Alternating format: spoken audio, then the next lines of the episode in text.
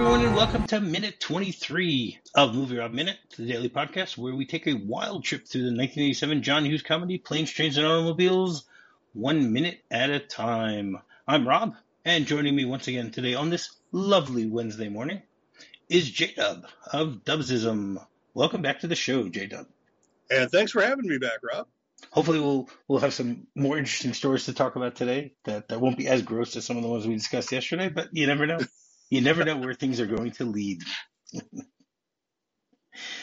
So this minute, minute twenty-three, begins with Dell cracking his knuckles and ends with Neil throwing the covers off and jumping up from the bed.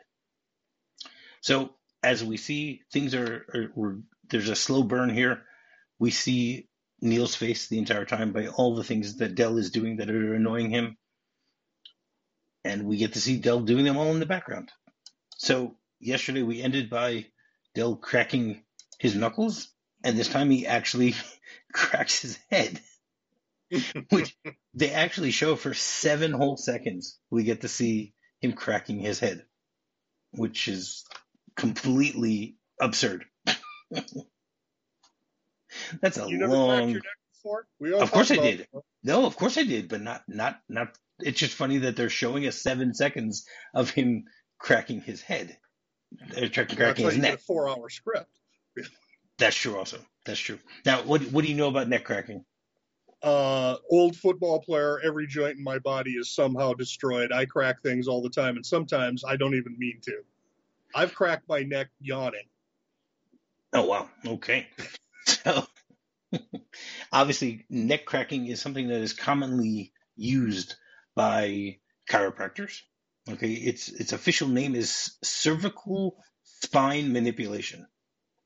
Okay, some chiropractors believe that it is not high risk and that the rate of injury caused by it is very low. But there are risks and side effects associated with it. So some chiropractors actually believe that these risks outweigh the possible benefits of neck cracking. Dude, okay, I found four risks. Do you have any any guess as to what risks you this might cause by um, cracking your neck? Well, the first is kind of a question. That is, uh, when I just said that I, whenever I've, I've cracked my own neck yawning, so by your terminology, I'm actually manipulating myself. So risks of cervical manipulation, like, is it possible to break your own neck? No. So, all right, I'll, I'll just tell you what oh. they are. All right, the first one is, okay. is the risk of a stroke.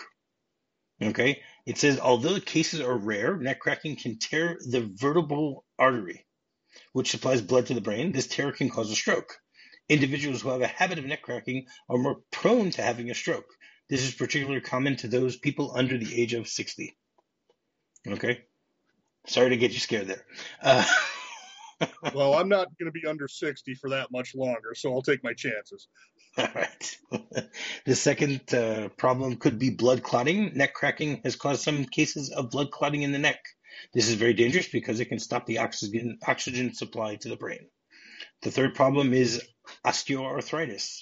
Cracking the neck puts pressure on the joints. When this is done a lot, it can lead to instability in the neck and in turn to osteoarthritis, a condition where the tissue at the end of the bones becomes weaker. Osteoarthritis is a painful and irreversible condition. And the fourth problem that one could have with this is lack of mobility. Each time your neck is cracked, it can cause damage to the connective tissue in the spine. Over time, this can reduce mobility and may actually lead to arthritis. So that's what I found from it. Uh, it's not going to stop any of us from cracking our necks, but, you know, Dell did it, so he's doing a nice job. And, and once again, he continues moaning and grunting and sighing as he's doing all these things. So now that I, you know, I mentioned that every time, you know, there are times that I yawn and my neck cracks, so now, thanks to you, all I can think of is every time I yawn, I'm just rolling the dice. Well, that's the way it is. Every Everything we do in life is rolling the dice. Have a stroke. Oh, yeah. Neck immobility. Okay, all right. Yeah, sorry about that. Sorry for putting that one in your in your mind. Well, you know, sharing is caring. Yeah. And then we get a shot once again of Susan back in bed, back in her comfortable house, with a very large bed with lots of pillows, waiting for her husband to come home. And we see that she's, once again, still listening to the T V. Now, first of all, what time is it? This must be really in the middle of the night, you know. Um, yeah, and you know, also depending on if they're in Missouri, Kansas, we kind of never really established that. But to me, you know, like if are they far enough away? Like, you know, I know that she's in Chicago, but is it she one of those Chicago suburbs that's actually in, you know, Indiana, so it's on a different time zone, or you know, I don't know. I, No, but even if it's on the same time zone, I mean, this is this is the clearly the middle of the night. But she's she's listening to to the T V, and the T V, we hear the the reporter say traffic is resuming at O'Hare Field because, as earlier we saw, O'Hare Airport was actually closed. So if it's two o'clock in the morning, they're telling people that traffic is resuming at O'Hare Field and the flights will be moving out of there very shortly at two o'clock in the morning. Um, I don't know. Well. Not to get overly overly nerdy here about about uh, air travel, but a lot of airlines in this country now and at that time operate off what's called the hub and spoke system. So a lot of times they have to get airplanes from one airport in the middle of the night. You know, like your flight lands at O'Hare at eleven o'clock at night, but then your flight goes to another place where it gets maintenance, refueled, whatever, and then you uh, board that flight, or in another city, somebody else boards that flight at eight in the morning. Right. That's true. Right. But there, there, would would the, the reporter be talking about empty planes, or are they talking about full planes? I mean, everyone is stranded in O'Hare. They couldn't get out. So, you know, they are getting out, let's say, at two o'clock in the morning. So it is possible that instead of canceling those flights, they were waiting for the, the, the weather to clear up a bit. Now, there there's a theory, you know, back back when you go to the beginning of this movie where Neil is talking with his friend John Dole, played by uh, Ferris Bueller's father, right? So mm-hmm. there, there is a theory that if he would have waited and taken the eight o'clock flight with John, he would have gotten home. But this uh, this scene actually proves that theory impossible, because this is not early enough that, that John would have been able to, to land. You know, he would have, if he would have taken off from, from New York, he wouldn't have landed in Chicago. He might not have made it all the way to Wichita, but you know he'd have to wait until the following day to to get a flight that would actually get him into Chicago. So, I mean, you're you're from you're from Indiana, if I remember correctly, right? I live in Indiana. Yes, you, you live in Indiana. All right. So, what what do you know about O'Hare Airport? Okay, well, if you want your off the beaten track story a smidge early, here it comes. Uh, Back in the day. No, no, no. Let's hold that up. Let's hold that up. We'll keep it. We'll keep it at the end. We'll keep it. Because that's that's. Okay, so what I know about O'Hare Airport, um, long story short, O'Hare Airport is actually one of Dante's concentric rings of hell. Okay. All right, that, that that's a, an interesting uh, point, and I'm sure that you're going to explain that. You're going to explain that a little I'm, bit later. Actually, I'm actually making an in-podcast note right here, because O'Hare Airport, I actually was not even going to bring that up in oh, my wow. off-beat and track stories, but since you... You brought that up. I mean, you already got. Uh, I mean, you already got the toenail story. So, all right, that's true. Uh, so, O'Hare International Airport opened in February nineteen forty-four. It was used as a an airbase before that. Mm-hmm. Okay, it, its original name was the Orchard Field, and then it was changed to O'Hare Field because it was built in an orchard. That that's and the that's the land that they. Is why its international airport designation is O R D. That is correct. I was I was going to get there, so thank you for, for mentioning that beforehand. There are currently, they have two hundred twenty-eight destinations that, that go out of O'Hare on a daily basis in North America, South America, Europe, a- Africa, Asia, and Oceania. Okay, it was originally designed as a successor for Midway Airport, and it is now nicknamed the busiest square mile in the world. Mm-hmm. Okay. Now, it was the world's busiest airport from nineteen sixty-three to nineteen ninety-eight, and today it is the sixth busiest airport, serving eighty-three million passengers in twenty eighteen. Okay, in twenty nineteen, there were nine hundred and almost nine hundred twenty thousand aircraft movements, averaging twenty-five hundred a day, the most mm-hmm. of any airport in this part of the world, because of the large number of regional flights that they have there. Okay, it is serves as the hub for both United Airlines and American Airlines. And it is the focus city for Frontier Airlines and Spirit Airlines. Now, one thing I never thought of, I've heard of, I mean, I've known of O'Hare Airport for many, many years. I never thought who it's named after.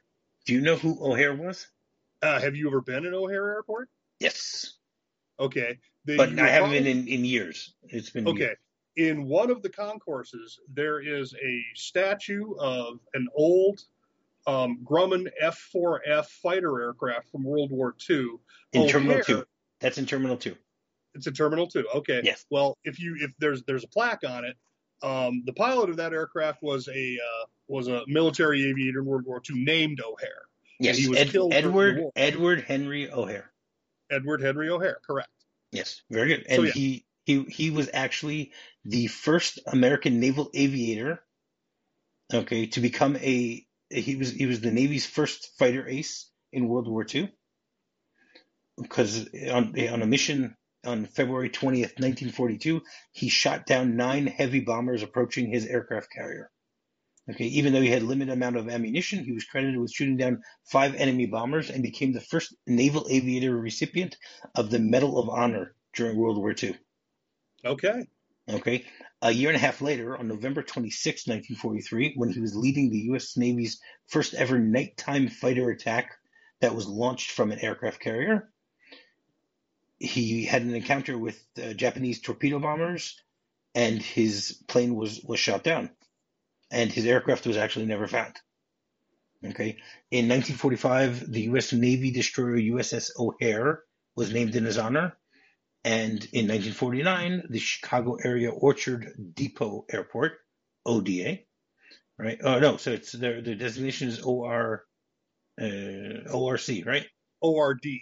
O R D. O R D, right. Oh, because Orchard Depot. Okay. Yep. So they renamed it six, six years after he died. They renamed uh, the airport for him. And as you mentioned, in Terminal two, there is a plaque and memorial for him. Now, do you know who his father was? Uh, Mister O'Hare? Yes. So Mister O'Hare, Edward Joseph O'Hare, was known as Easy Eddie. He was a lawyer in Saint Louis and later in Chicago, where he was working for Al Capone, and later helped federal prosecutors convict Capone of tax evasion. Okay, in nineteen thirty-nine, a week before Capone, Capone was released from Alcatraz, O'Hare was shot to death while driving. So I found it very interesting. Uh, yeah. So, you know, there, there's there's a lot to know about O'Hares. All right. Who would have thought so then, a guy that you know that you know was involved with Al Capone would end up being shot to death? Yeah, that that's, and that his son and, and again this happened four years before his son was, was killed in action. So yeah, so we, we get to see Susan continue to sleep in bed, and then we jump back to the motel and we see Dell trying to clear his sinuses and making very very making a lot of noise by doing it. Okay, now this part this part has recent sensitivity for me. Um, I, I know originally we had had another time where we were going to do this podcast recording, and I had to bail out on you because I had a sinus infection. So postpone, spent, postpone, postpone, postpone. I I spent two days making that exact Del Griffith noise. It's not fun. Trust me. Okay, can you think of reasons why people will clear their throats? Uh, breathing. That's that's a good one. That's what was my issue. All right, I'm just going to list them. I'm not going to go into too much detail about them. But so what I found is there are nine general causes that people will clear their throats in the middle of the night. One is reflux. Okay, where you, you have things coming back up. Postnasal drainage, which I believe is what you were dealing with with your sinus infection. Right? Whatever you say, Doctor Rob. Okay, I'm, I'm definitely not a doctor, trust me. And I don't even play one on T V. Uh, Zinker's diverticulum. It's where the esophagus has an abnormal pouch that prevents food from traveling to the stomach. And sure. Food and mu- mucus gets stuck in the throat, okay? Chronic motor tic disorder. So it's where people have different tics and they they, they need to do that. Uh, Tourette syndrome. I never thought about that. I mean, I know what Tourette's, Tourette's is. I never thought that, that people would actually need to all the time, you know, clear their throats because of it. Not something that, that I would thought of. Uh, pediatric autoimmune neuropsychiatric disorder with streptococcus, which is known as PANDAS. Uh, it's it's similar. It's something that, that kids get after strep and scarlet fever in children, and they constantly have to clear their throats. Then we have food allergies. Um, some people will get a tickling in their throat based on a food allergy that they have. They would, would they, a sponge allergy do that? Uh, maybe. It, I, it depends on how much sponge Dell is actually eating. Yeah. I'm not going to make the John Candy fat joke. I'm not going to do it. Okay. Um, a side effect of, of medication, which I actually once had a, a there, there was medication that I took, I think maybe it was like fifteen years ago or something like that. I don't remember what it was for.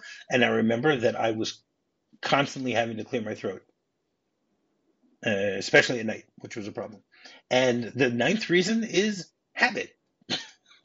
This one I'm actually going to read what it says. In some cases, there may be no underlying condition causing the throat clearing. Instead, it may be a habit or something you subconsciously do when you're anxious or stressed. The following techniques may help you to stop the habit. Drink more fluids, monitor your throat clearing, to, or ask someone to help you monitor it, or find an alternative activity such as swallowing or tapping your fingers. So that, that's pretty interesting. So he just spends a lot of time trying to clear his throat, trying to clear his, his his nose with the whole thing. And again, we get to see how annoyed Neil is getting by all of this.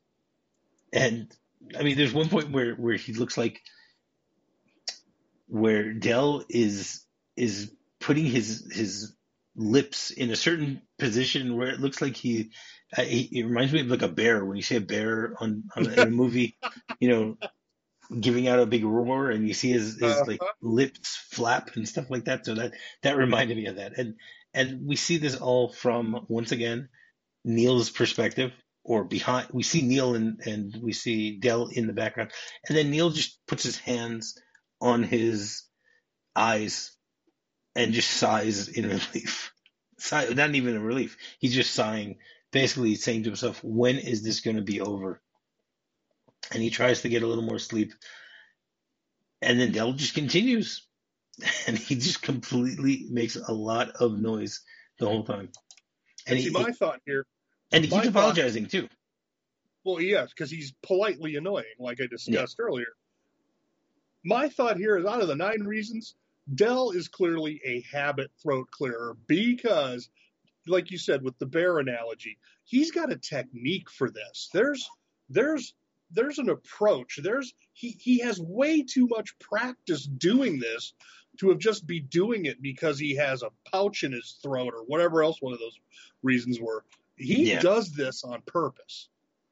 Completely. There's no question about that. And Neil just gets so upset that you see him throw back the covers and he starts to get up. And that's how this minute actually ends. Mm-hmm. Do you have anything else for this minute before we get to the script? Well, the, the minute that he throws back the blanket is what I like to call the John Hughes slow burn, which is from, you know, the vacation movies. Because Neil and Clark Griswold got a couple of things in common here. If you notice, Neil is just taking it, and he's taking it, and he's taking it. And finally, when he throws back the blanket, you know this is about to get real because you know when he throws back the blanket, he's going to hop out of bed and we're going to finally have the showdown, which when you go back to the vacation movies, it's, you know, Clark Griswold takes it, takes it, takes it. And then we have the great profanity filled tirade when he snaps. Yeah. And so if you watch this movie like we did minute by minute and you cut it off when he throws back the blanket, you're both sitting there going, oh, I bet this is when the tirade's coming. Yeah. But people have to wait till tomorrow to, to see where that goes. That's absolutely right. right. So tune in tomorrow. Well, we're not, not done yet. Because we're not done yet.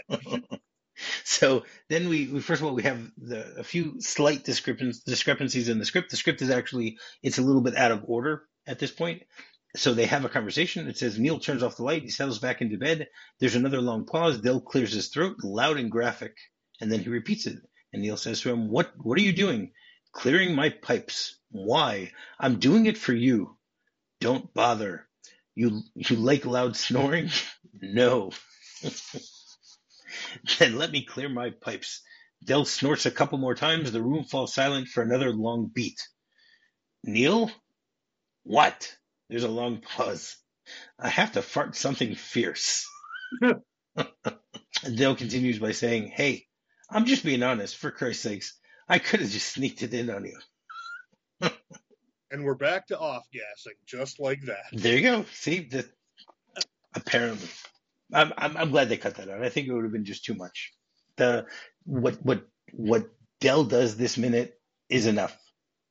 You know, the way that he is constantly upping the everything that's going on slightly, you know, by the way that he's he's clearing his throat and clearing his nose and everything like that, just little by little, it just works really well. I, I don't think they needed to go the extra step in passing yeah. gas. Excuse me. I think it takes us down to a junior high level at some yes. point. Correct. I mean, don't get me wrong. I love something sophomoric, but it wouldn't have worked here. Yeah, not at all. Not at all.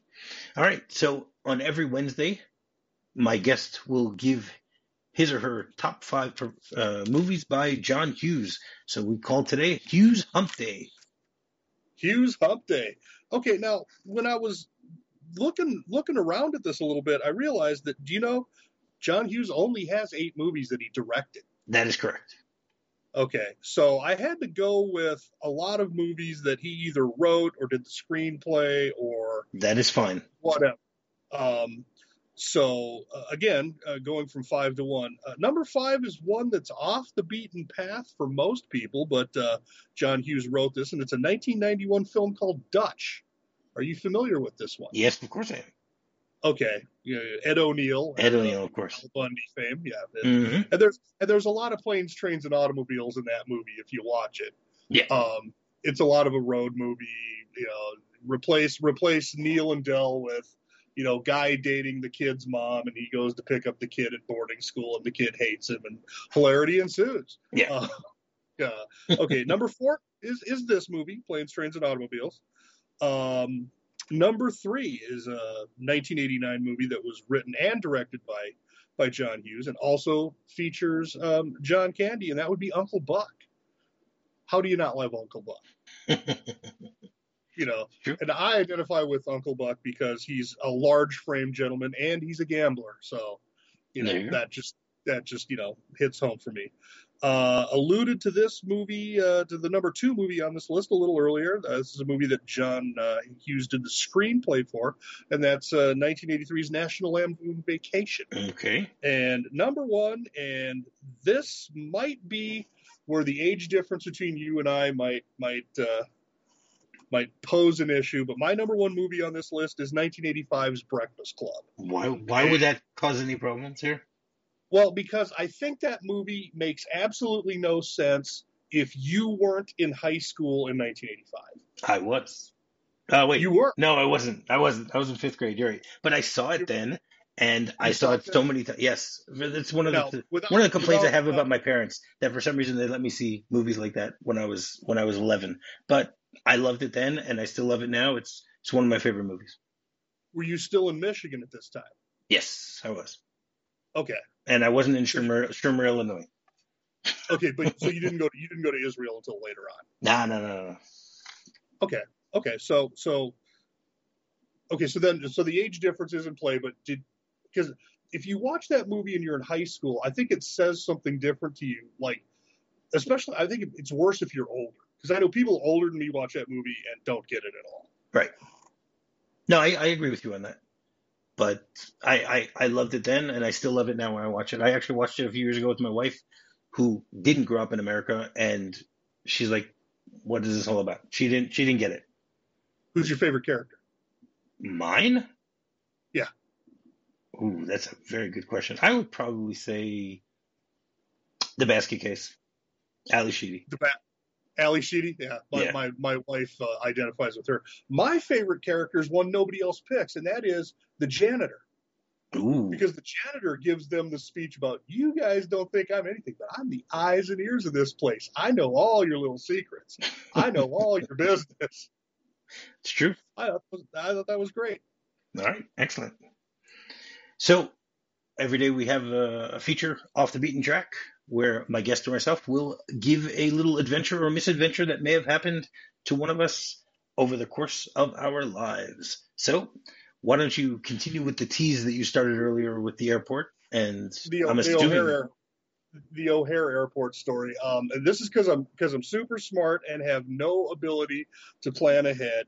Um, there was a point in time in my life when I was working overseas for a large Fortune five hundred I T company, and I was based in London at the time. Well, I got some time off around the holidays, and so I decided to come back to the U S And the genius that I am, I booked a flight from London Heathrow to Chicago O'Hare the Wednesday before Thanksgiving. Ooh. Ooh. Now, what tends to happen? You're from Michigan. I live in Indiana. What's something that can happen in late November around the Great Lakes? Um, snow.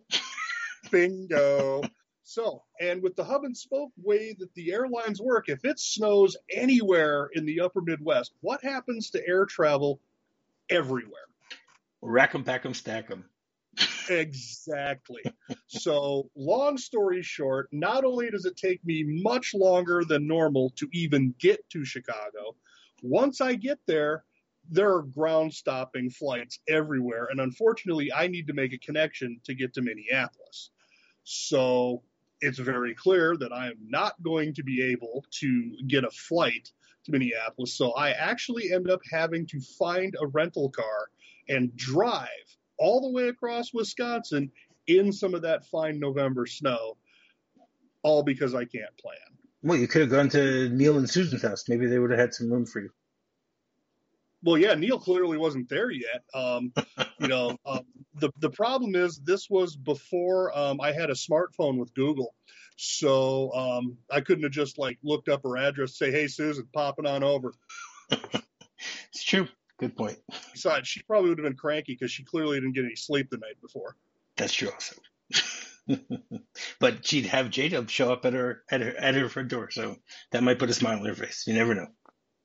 Mm, no. Okay. You know, I've just spent, you know, I've just spent ten hours on a transatlantic flight. I'm pissed off at half the world. Hi, complete stranger knocking on your door. Nothing could go wrong here. All right. So why don't you now give us your sports analogy for, for this episode?